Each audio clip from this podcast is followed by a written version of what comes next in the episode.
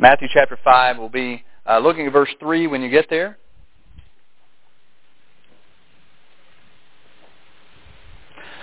We're continuing today uh, the King's Sermon, and we look at, looked at an introduction of uh, the Sermon on the Mount last week, and uh, this week we're going to get, get into the first um, message, the, the first beatitude today, and that is found in Matthew chapter 5 and verse 3.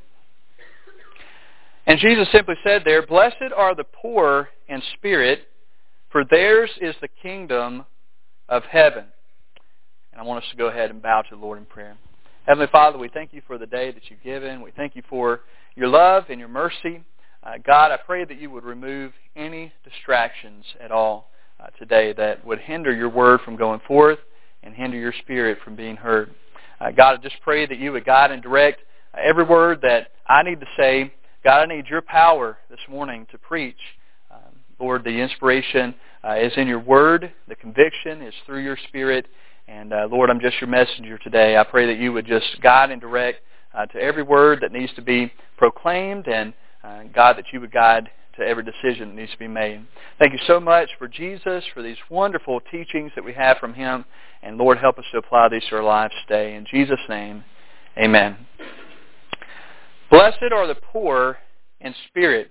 Now, the first section of Jesus' sermon that we're going to be looking at is known as the Beatitudes, and, and this is the first Beatitude that we've uh, just read today. Now, when we think about uh, the word beatitude, it's hard to tell exactly what that word means by uh, how it sounds, and I, I, want to go ahead and just kind of inform you on some of this. Uh, beatitude almost sounds like it's a certain attitude that we need to adopt. You know, it says be attitude. And so it's, it's an attitude that we're supposed to have as Christians or, uh, you know, just whatever. Fortunately, it's actually uh, pretty simple to understand uh, what the Beatitudes are and what they mean.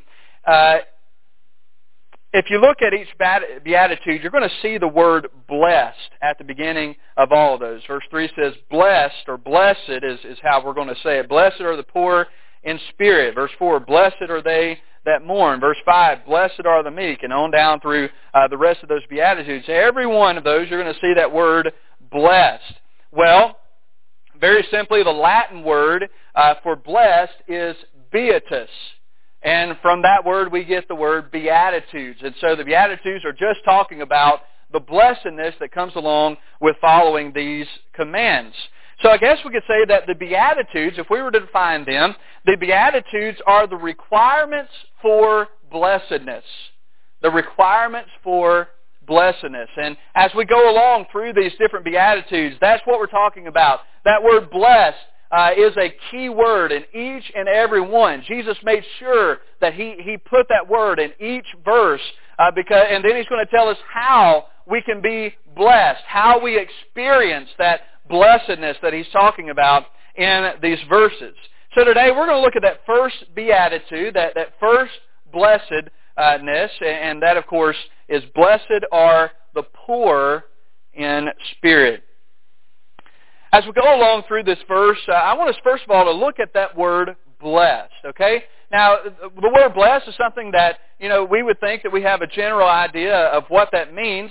Uh, but there is there, there are some, some very important things that we need to look at uh, about this term blessed and what Jesus meant when he said, "Blessed are the poor in spirit." And, and so before we looked at what uh, we look at what this word blessed means, uh, first of all we need, we need to look at what it doesn't mean.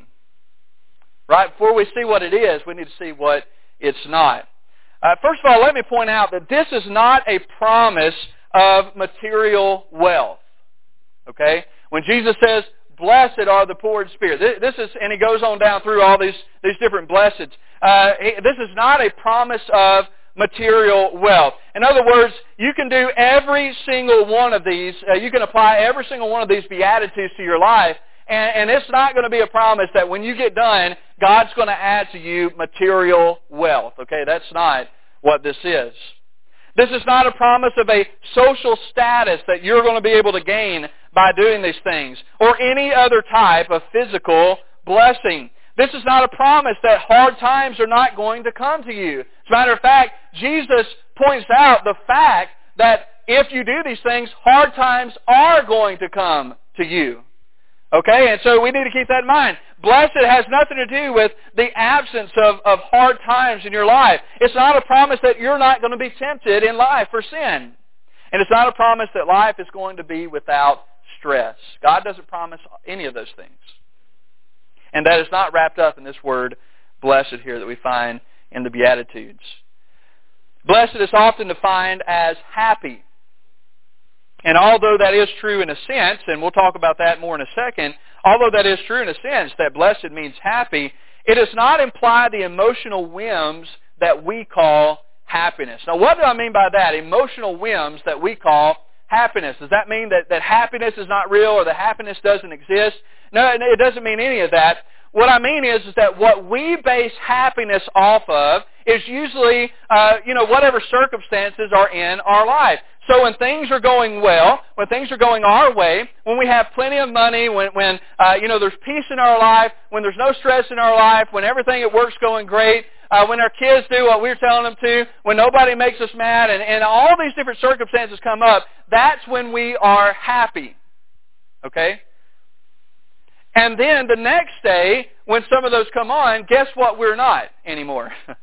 we're not happy. And so happiness fades along with you know troublesome circumstances and uh, that is not the kind of ha- that is i guess that is an emotional uh, feeling that we call happiness but that's not the kind of happiness that jesus is talking about here in the beatitudes and like i said i, I want to talk about that more of course here in just a second now all the things that i've lifted off uh, listed off are temporal and they are only meant to please the flesh and, and I think that we want to look at this word blessed as being some kind of uh, thing that's going to bring, bring us pleasure, uh, that, that's going to be some kind of physical blessing on us. I mean, that's really what, uh, if, if we were to, to be honest with ourselves, that's what we're looking for.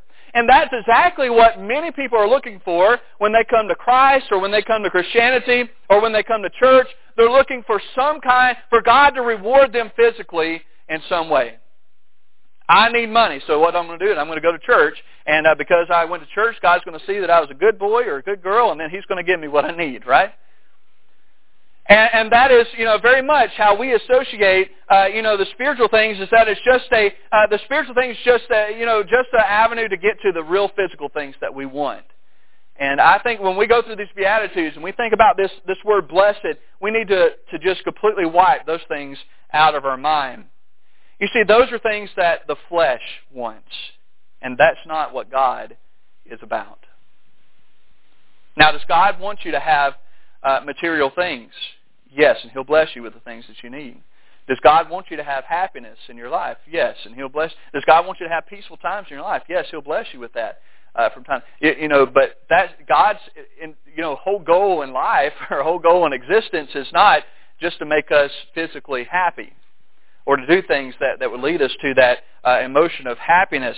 Uh, that's not what God's about. You know, and this definitely, what I'm preaching today, is not a health and wealth gospel. And so if that's what you're looking for, you're going to be uh, quite dissatisfied today. And so it's important for us to realize what that word blessed does not mean. Now that we've taken a moment to look at that, let, us look at let's take a moment to define what blessed is. And I know that none of you came here today for a Greek lesson, but I want to just share uh, the word behind here that, that goes with this word blessed. Uh, comes from the Greek word makarios, uh, and, and really this word doesn't have uh, doesn't have to do with the receiving of blessings as we might think. And, and like I said, that's why I wanted to tell you what it's not. Th- this word that Jesus used, blessed, has nothing to do with receiving blessings. Okay, it's not talking about, you know, God, if you do this, God will give you blessings in life. All right? Um, rather, its most basic meaning is, as we pointed out earlier, it is happiness.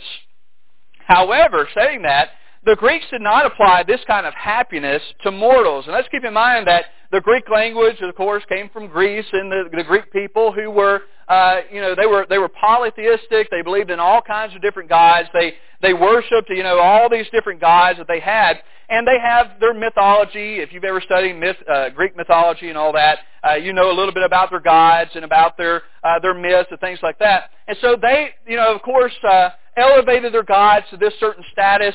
And although their gods were very powerful, and although they were, uh, you know, they did, I guess, uh, give blessings to men and things like that, their gods were not perfect. Their gods were not uh, in any way sinless.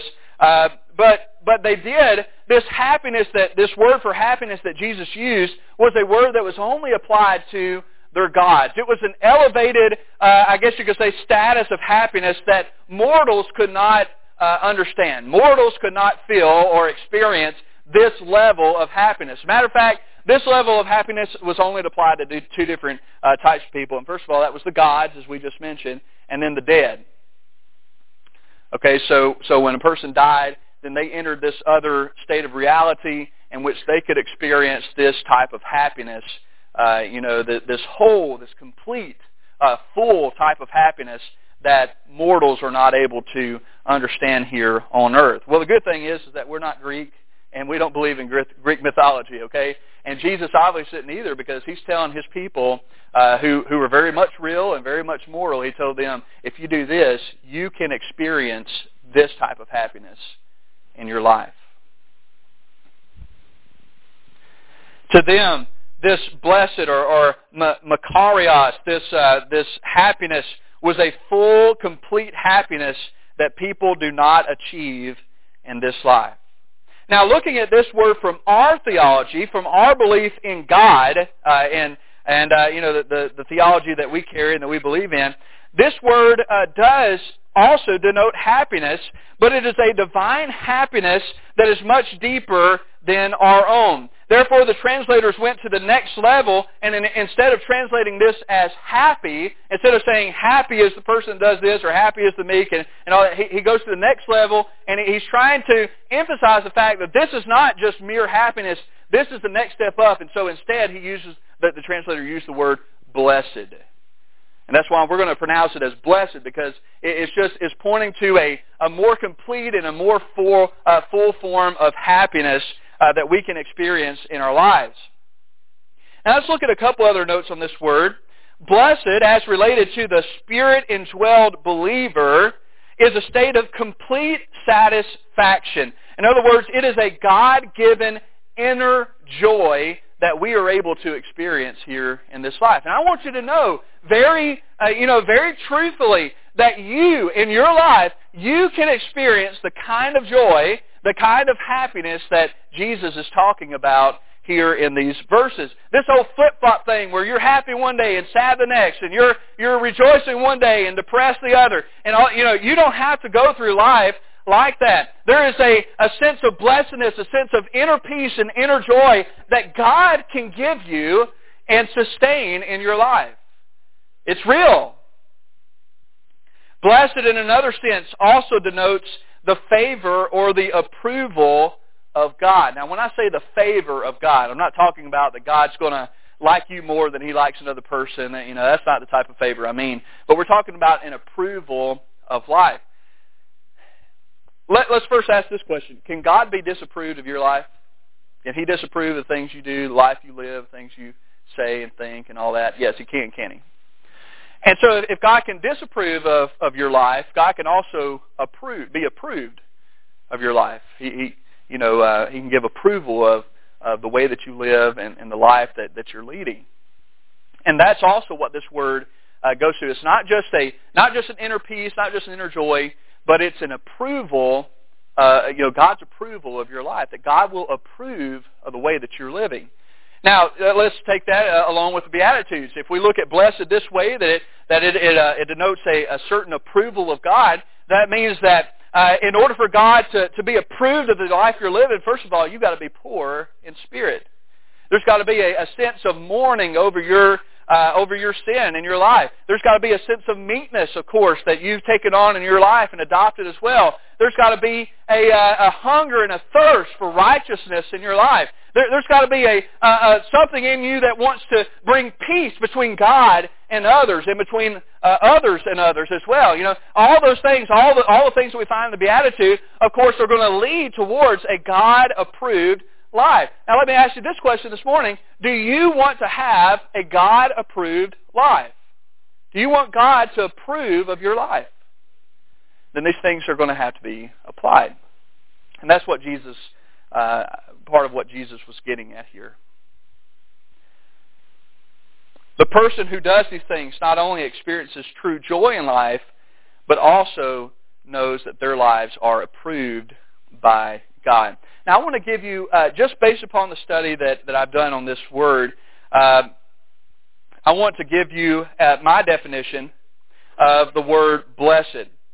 Um, blessed is a God-given full inner joy that one experiences regardless of outer circumstances. All right, I'll read that again. It is a God-given full inner joy that one experiences regardless of outer circumstances. Now, I'll shorten that in case you're wanting to write it down. If you want to write a shortened version of that down, basically blessedness is this. It is inner joy regardless of outer circumstances. The blessed that Jesus talks about here is a inner joy regardless of outer circumstances. Now, if we look at that definition and that kind of happiness that Jesus is talking about, and this foolish stuff that we do where uh, we only experience happiness when things go our way, and we only are happy when we get what we want, and we're only happy whenever uh, you know people do what we want them to do, and, and when we feel like God is blessing our lives like He ought to bless our life, if, if that's the only happiness that we experience, then, then guys, we don't know true happiness in this life. But Jesus says you can have a real inner joy. That means that regardless of circumstances, regardless of financial status, regardless of whether people like us, regardless of whether men approve of our lives, regardless of, of what is going on, the storms that come around us, no matter what happens in our life, that regardless of those outer circumstances, we still possess an inner joy that only God can give. And that's what, listen, that's what God wants for every one of us. You understand? I mean, this whole bipolar Christian stuff that we've got going on. we're happy one minute and we're down the next, and, and we're up here and we're down here, and, and just because some wind blows through our life, all of a sudden, life, you know, life is just not worth anything anymore. I mean, that's not that's never what God intended for us. But there's an inner joy that we can have. And I'm not just talking about a goofiness where we're, you know, I'm talking about a real, truthful inner peace and inner joy, a wholeness, a completeness that we can experience in life, regardless of what goes on around us. And that's what God wants for your life. And and every single time that that he use uh, that he goes through a beatitude, he starts it off with that word, blessed. And so this is the definition, of, of course, that we're going to use alongside every beatitude. Now, having looked at the word blessed, he said, blessed are the poor in spirit. Well, let's look at what that, that means. What does it mean to be poor in spirit? Well, again, before we see what it does mean, we need to first, uh, first see what it does not mean. As we journey through the Beatitudes, we're going to look at several words like mourn and meek and hunger and, and all those things and these are not self-inflicted attitudes that we are supposed to uh, just to mimic. And so as we read through, you know, I'm sure uh, throughout the years, many have come in and they said, okay, well, a Christian's supposed to be poor in spirit. All right, so how do I do that? Let's see. All right, so I'll just put on a sad face and, you know, and, and uh, uh, I'll go through life and, and you know, just, uh, just kind of be down and, and uh, and you know never never be joyful about anything. It says, "Blessed are those that are mourned." So God must really want me to put a sad face on now. And uh, you know it goes on, "Blessed are the meek." And so you know, it, but but these are not self-inflicted things that we do, uh, and, and that's why I wanted to differentiate between what we might think beatitude means and what a beatitude actually is uh, beatitude associated with blessedness. It's not this attitude that we impose upon ourselves that, you know, we decide, well, today I'm going to be poor in spirit. So, you know, I'm going to try really hard to, you know, be poor in spirit. That's not what this is. Okay? Not once does Jesus ever tell people to be grumpy or grouchy. I know a lot of Christians who read Jesus said, be poor in spirit. So they do the very best that they can to be poor in spirit. I mean, they take no joy in life. Nothing makes them happy. They're not happy unless there's something to gripe about. You know, they're not happy unless there's something to worry about. I mean, you know, they they took this in a, a much more literal sense than I, I think was meant there. Um, not once does he tell people to be grumpy or, or grouchy in life, and and uh, you know, I think the problem when when people from the outside, when they look at Christians and and we're telling them, "Oh, you need Jesus," You, you need Jesus in your life. You need to be a Christian. You know, and, and you got all this stuff going on. I tell you what the answer. Answer is Jesus. And, and then they look at you and the dose of Jesus you got and the grumpy face you've always got on, all the complaining that you do and the griping that you do and the gossiping that you do and all this other stuff that you do, and, and just this bitter, mean, you know, self-righteous attitude that you have towards others. They think, why in the world do I want a dose of that? Why would I want Jesus if he makes people act like this? Well, here's the thing. Jesus don't make people act like that. And when Jesus says to be poor in spirit, it's, it's not what he's talking about. And so if you're a Christian and you act like this, I think you need another dose. Right? of the real stuff this time, maybe. You see, grumpy or, or grouchy or uh, bitter and depressed and angry and, and, uh, and all those things, they go directly against the happiness that we just spoke of. Listen, if you've got a real happiness in your life, this blessedness that we just talked about, if you've got an inner joy regardless of our circumstances, you're not going to be nasty to people. People are not going to avoid you because you're grumpy. You know, they might avoid you for other reasons, but they're not going to avoid you because, you know, you've got a bad attitude. Because that's not what's going to be coming out of you. Inner joy is going to produce joy outwardly as well. And it catches. And sometimes people get sick of that. Maybe they'll, they'll get tired of you being happy and peaceful and calm and, and everything that happens. But, but uh, this other stuff that we produce is not going to be coming out. Poor in spirit is not a false humility or a lack of self-worth. Now we have some, you know, many Christians who, in order to elevate their status of righteousness with others, what they do is they pretend to be humble or they pretend to be, you know, have humility. And so, you know, they'll they'll produce words or they'll say things and, and stuff like that. And, and the point is for them to look as though they're being humble, but it really just makes them look self-righteous. Okay, that's not what Jesus is talking about either. When he talks about being poor in spirit, these, these are not the things that he speaks of. Poor in spirit, rather, is this. And if you want to write this down, poor in spirit is a correct estimate of one's self as viewed from a correct estimate of God. Let me say that again. Poor in spirit is a correct estimate of oneself as viewed from a correct estimate of God. Let me say that another way. It's a proper assessment of who we are in light of who He is. Now, if we're just considering ourselves, we'll think we're pretty good, won't we? I mean, we're, we're looking at our life and we're thinking, man, I, I might actually have this righteousness thing down.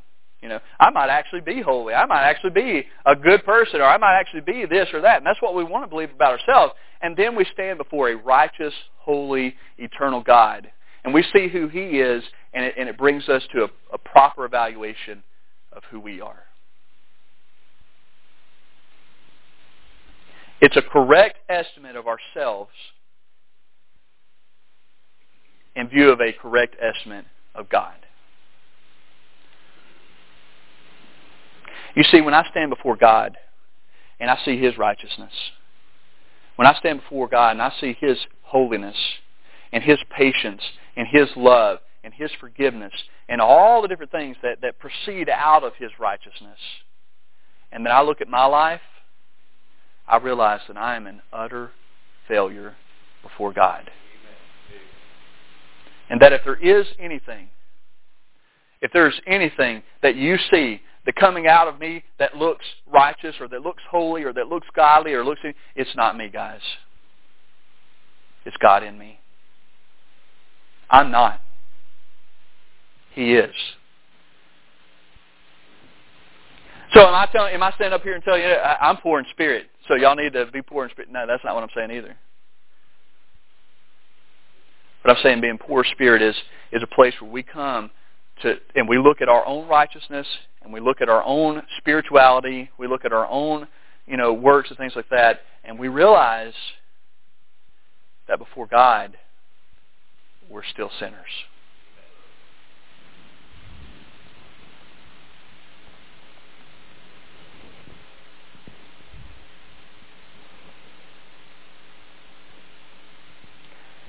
This is in direct opposition to what the world tells us to think of ourselves. The world tells us that you're actually a good person.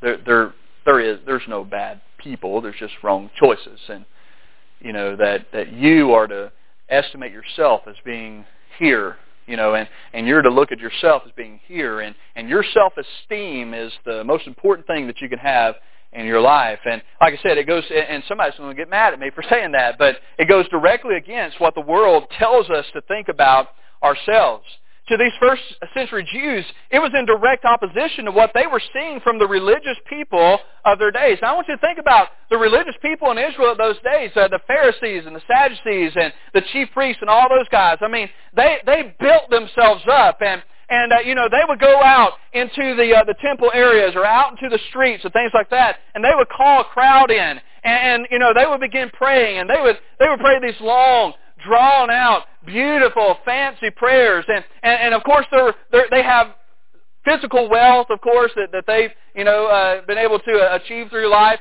And, people look at them, they see the clothes that they wear, they see the wealth that they've accumulated. They see all these religious words that they're throwing out and, and all these religious works that they're supposedly doing. And I guarantee you that people on the streets, fathers are looking at their sons and they're saying, hopefully one day I can be like him. Hopefully one day I'll be able to achieve the, the spirituality and the religiousness that this person has achieved. And, and that's what they were made to think. They were made to think that, that true righteousness and, and all those things come from outer works and they come from outer appearances. And, and Christ said, no. That, that's not how it works. If you're going to be in the kingdom of God and you're going to live in the kingdom of God, there's not going to be any of this stuff where you elevate yourself and you look down on everybody else. There's not going to be any of this stuff where you show how righteous you are and expect others to be righteous like you. There's not going to be any of this stuff where uh, where we have uh, you know put ourselves in such a high position and, like I said, we just look down on and and uh, we we judge and curse others because they're not they haven't reached the status that we have. That, that's not what Jesus wants in His kingdom. Instead, He says this. He says, "Blessed are the poor in spirit." And he used a he used an example one time, and he said a publican who was and a Pharisee went to the temple one day, and the Pharisee said, "God, I thank you, I'm not like this other guy. I'm thankful I'm not as sinful and as low down, and as disgusting, and, and the scum of the earth like this other guy is." And this publican comes in, and he just falls down before God and says, "Be merciful to me, a sinner." And Jesus said that publican went to his house justified rather than the Pharisee. What happened? The Pharisee walked in and he brought all of his righteousness, all of all of his spiritual wealth that he thought that he had, and uh, and he brought it before God and he says, "Look at me! Look at all that I had to give you. I'm so thankful I'm not like this other guy. Look at what I've done. I fast and I give alms and I do this and I do that. Look at how righteous I am." And the other one couldn't even lift his eyes toward heaven but in, in sadness and in mourning and, and poverty of spirit, he beats himself on the chest and he says, God be merciful.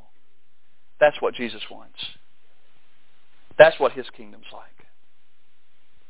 That's what he showed as an example to others.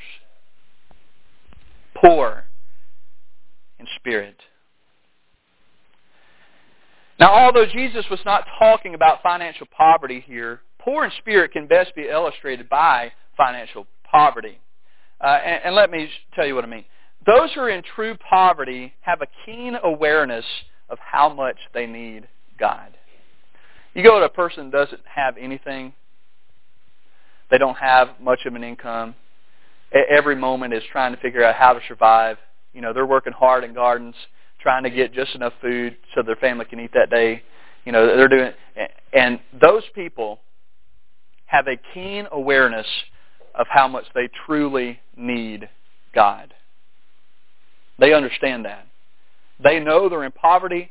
They know that they can't. And they're looking to God and saying, God, I don't know how our family's going to eat today. I've just got to trust that you're going to help these plants to grow, that, you, that you're going to give us something in our traps, that you, you're going to provide in some way for, for our family to be able to eat today and, and survive. Now, I want us to look at that in contrast to most Americans today We, we don't have to worry about that stuff. We don't worry about food. I'll tell myself.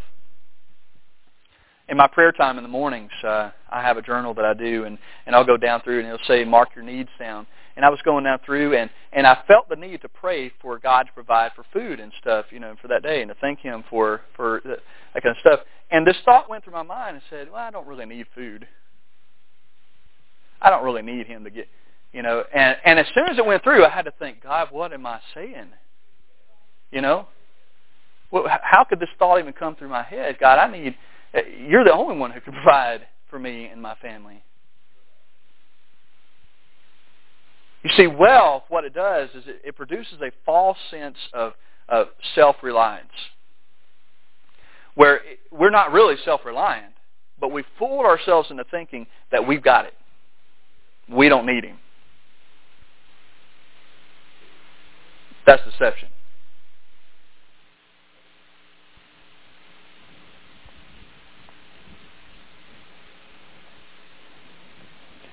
When a person reaches that status of financial poverty, there's literally a place that you come to where the only direction that you can look is up to God. The fundamental difference between these two, uh, the two that I've just mentioned, those in financial poverty and those who have financial security, the really only difference between those two is that one needs God and knows it and the other needs God and doesn't know it. You hear what I mean? One needs God and is aware. He knows. The other one needs him just as much, but they don't know. And I think that's where many of us fall sometimes. Poverty is a keen awareness of our need for God. Let's apply that to being poor in the Spirit. One who is poor in the Spirit realizes then their true spiritual poverty before God. They realize that in terms of, of, true spiritual righteousness, they stand before God as poor and miserable and blind before Him. You know, we, we look at that church at Laodicea and, you know, Jesus talks to them and, and He says, you know, uh, you, you're kind of uh, on both sides of the fence. You, you know, you're either hot uh, you're neither hot nor you're cold. You're just kind of right there in the middle. And uh, you know, he, he talks about. He says, you, you think that you are, uh, you have what you need, and you think that you're you're righteous. You think that you're all these things. He says, but you don't know that really you're you're in poverty. You're poor. You're helpless. You're blind before God. Now, it's easy to point at that church of Laodicea and say, yeah, man, they really needed God. But you know, I don't think that Jesus just pointing out that that church in Laodicea was all those things. I think I think it was just a realization that that we're all that way, and they had just lost sight of that that before God and their works of righteousness and, and what they felt was self-sufficiency and all that, really before God, they didn't stand as someone who had earned any kind of favor before. They, they stood before Him poor and blind and wretched. Being poor in spirit is that place where we, we come before God and we realize that we're not.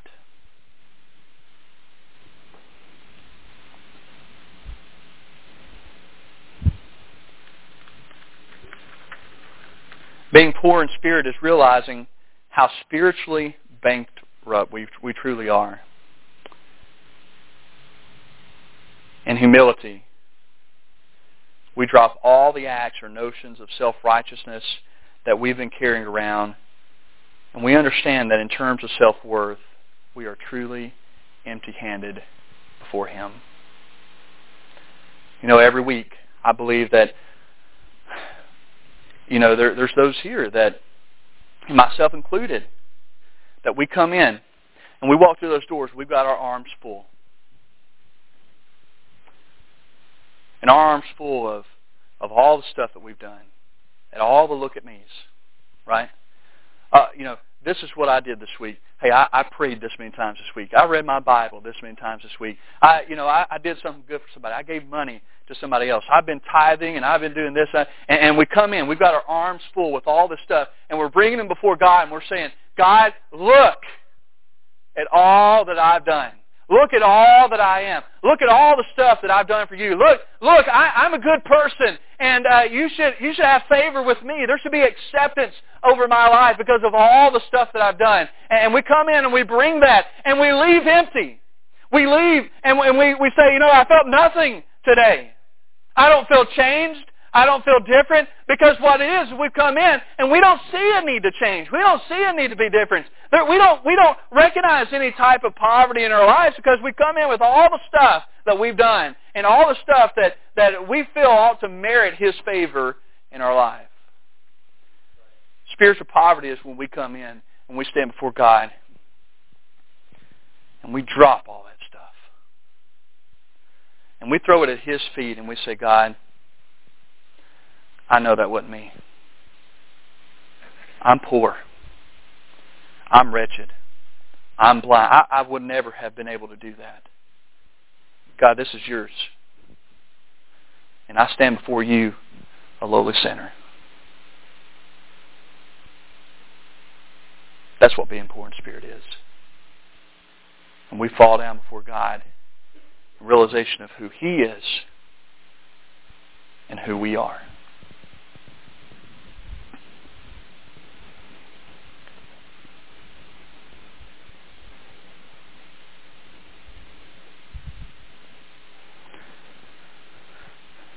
Now the question is going to come up, how do I become poor in spirit then? You told me I can't try hard enough. I, I can't muster up, you know, what it takes to be poor in spirit. I can't concentrate or, or meditate on being poor and it just, you know, naturally come. How do I become poor in spirit? I'm glad you asked. The answer is you don't. That wasn't what you wanted, was it? this is what's so hard for us to understand. I think this is the, you know, one of the stumbling blocks that we really trip over. How do I become poor in spirit? You don't. Being poor to spirit is exactly what it sounds like. Spiritual poverty. You cannot discipline your body or train your mind to be spiritually poor. Why can't you do that? You're bankrupt. If I am spiritually in poverty, if I am spiritually bankrupt, then I have nothing spiritually that I can do to elevate me to a spiritual level, do I? I don't have anything. I'm empty-handed before God. So no, I, I can't discipline my body. I can't say I'm going to try to be poor in spirit, and so uh, you know I'm really going to try hard to to make myself poor. You can't. It's not physical. It's a spiritual thing. It's poor in spirit. And we've already noticed the, the fact that you are spiritually bankrupt. You can't produce being poor in spirit. Is that something that you can do? If you can muster up the ability to be poor in spirit, what I'm saying is this. If you can muster up the ability to be poor in spirit, then the sufficiency would be in you. Listen again. If you could muster up the ability to be poor in spirit, then the sufficiency would be in you. It means that you could do it.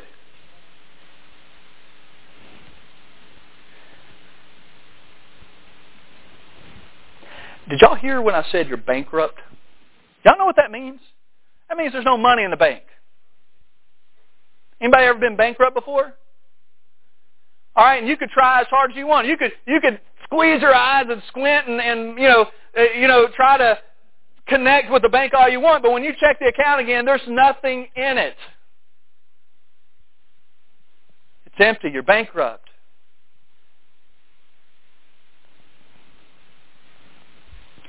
Becoming poor in spirit then, as well with all the Beatitudes, doesn't come from you. It has to come from a working of God's Spirit in you. Poor in spirit is a realization of your true spiritual bankruptcy, but it's also a complete emptying of oneself. As one pastor I listened to said, he says you have to be empty before you can be filled. You got to be empty before you can be filled. You, you want God to fill your life with joy? You got to be empty. You want God to fill you with His Spirit and fill you with good things and fill you with righteousness and fill you with all. You got to empty yourself of what you think is. All the stuff that you bring to the table, you got to throw it away. You got to be an empty vessel before He can fill you with His Spirit.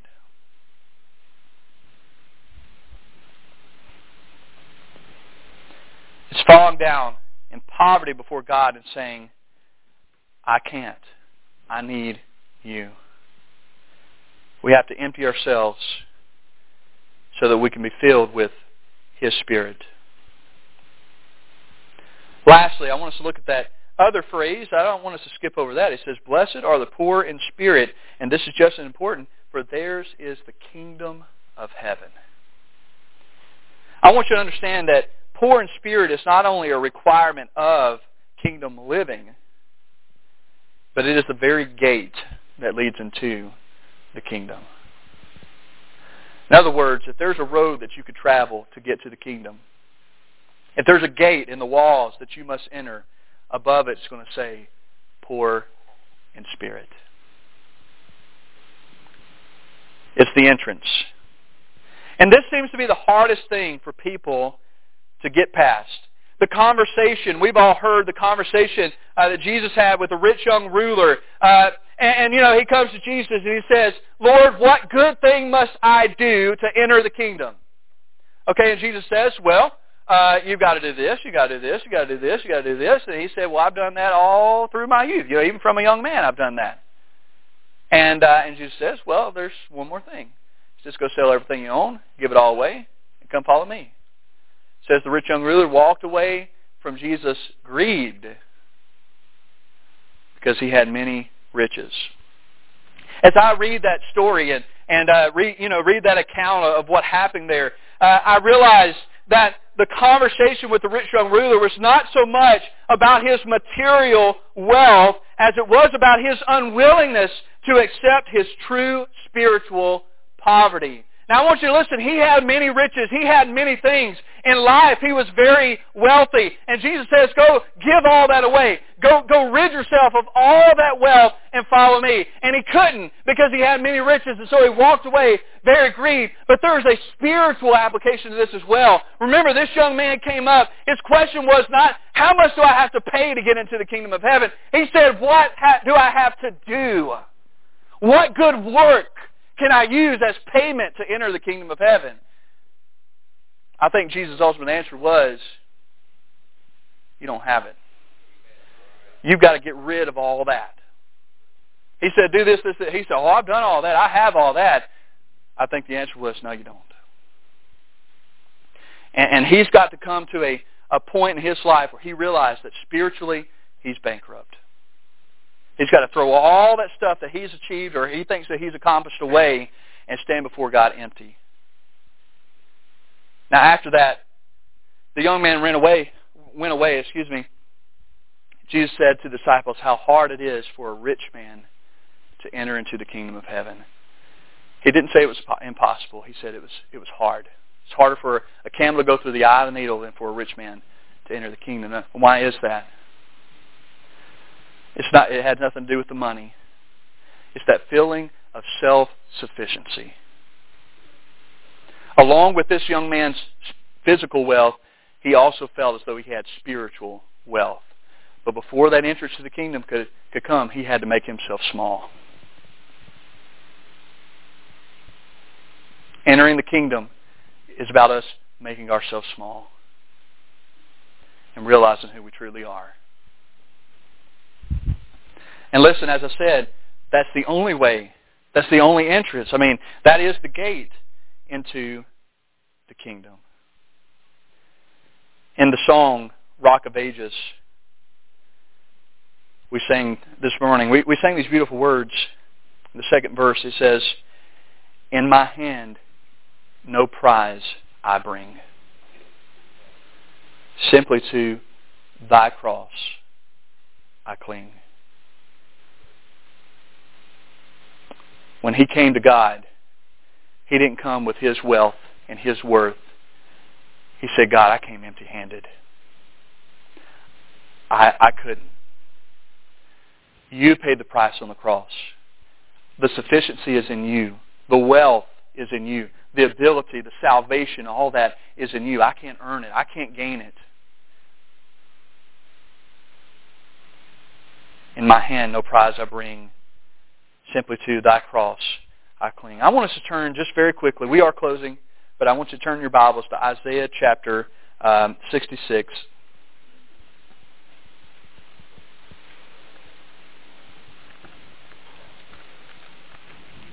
And verse 2.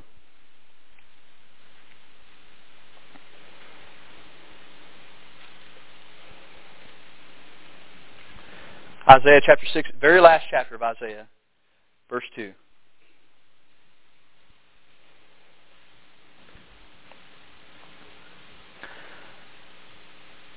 This is the Lord speaking through Isaiah's pen. And the Lord says, For all those things hath my hand made, and all those things have been, saith the Lord. But to this man will I look I've made all. But to this man will I look, even to him that is poor and of a contrite spirit and trembleth at my words. I've made all, but to, this man will I look. Who? The one who is poor and of a contrite spirit. The one who comes empty-handed to the cross and says, I'm a sinner. But you paid the price, and you are able. Some of you today have brought arms full of good works, good deeds, self-righteousness, self-worth, possibly hoping to impress God by how righteous and good you are that you may seek His approval. God, I'm a good boy today. I came to church. Look, This verse tells us that God's approval will only come when you drop at all his feet, yourself included, and recognize your true spiritual bankruptcy before him. I want to read this verse once again. He says, Blessed are the poor in spirit, for theirs is the kingdom of heaven. Let's stand.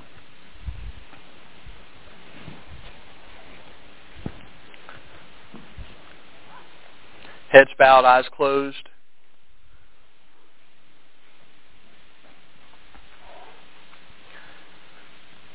As the music plays, as God's Spirit speaks to our heart, I want to remind you that salvation is not a matter of your worth, not a matter of your spiritual wealth.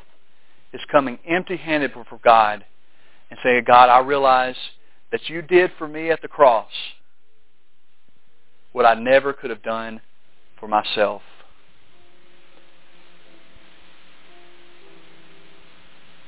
I heard a pastor say that this past week. It rings so true.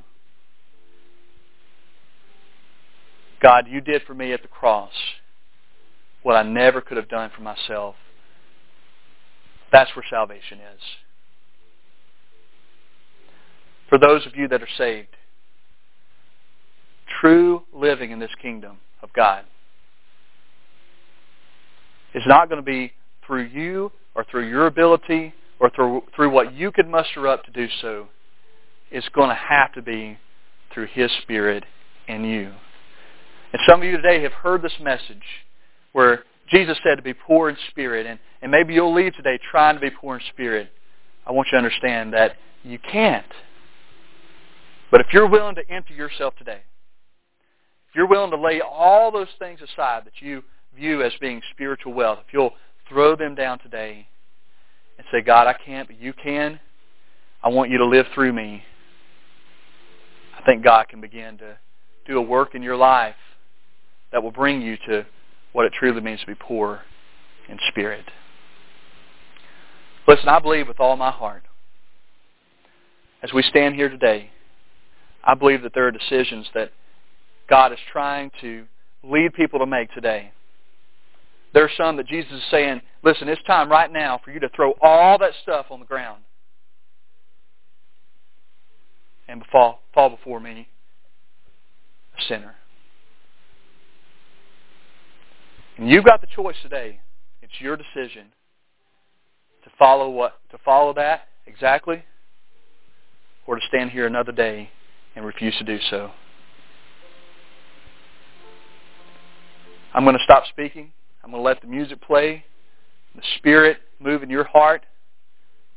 But I beg of you today, salvation is needed. Don't go another day. If decisions and choices are needed between you and God, don't put it off. I'll be glad to assist you, help you, pray with you in any way that I can.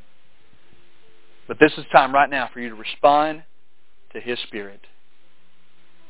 Will you come?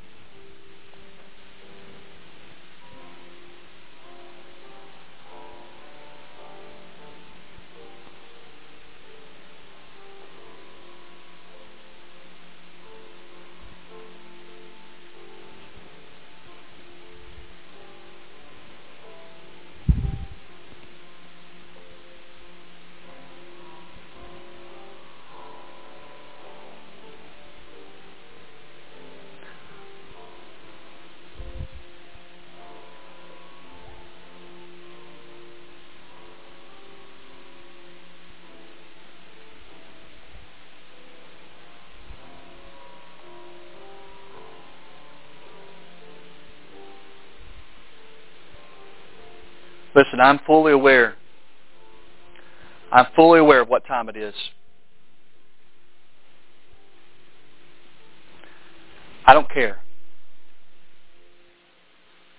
This is a day we've set aside for God. And if He's moving in your heart, there's not anything that's going on after this that needs to hinder you from what He wants right now.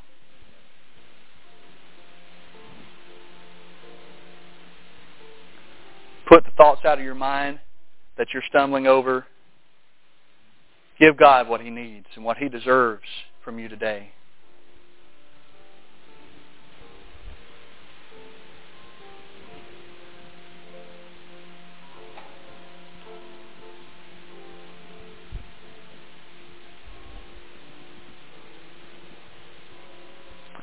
We're going to have one more verse. Just one more verse of opportunity this morning for you to surrender to God's will today.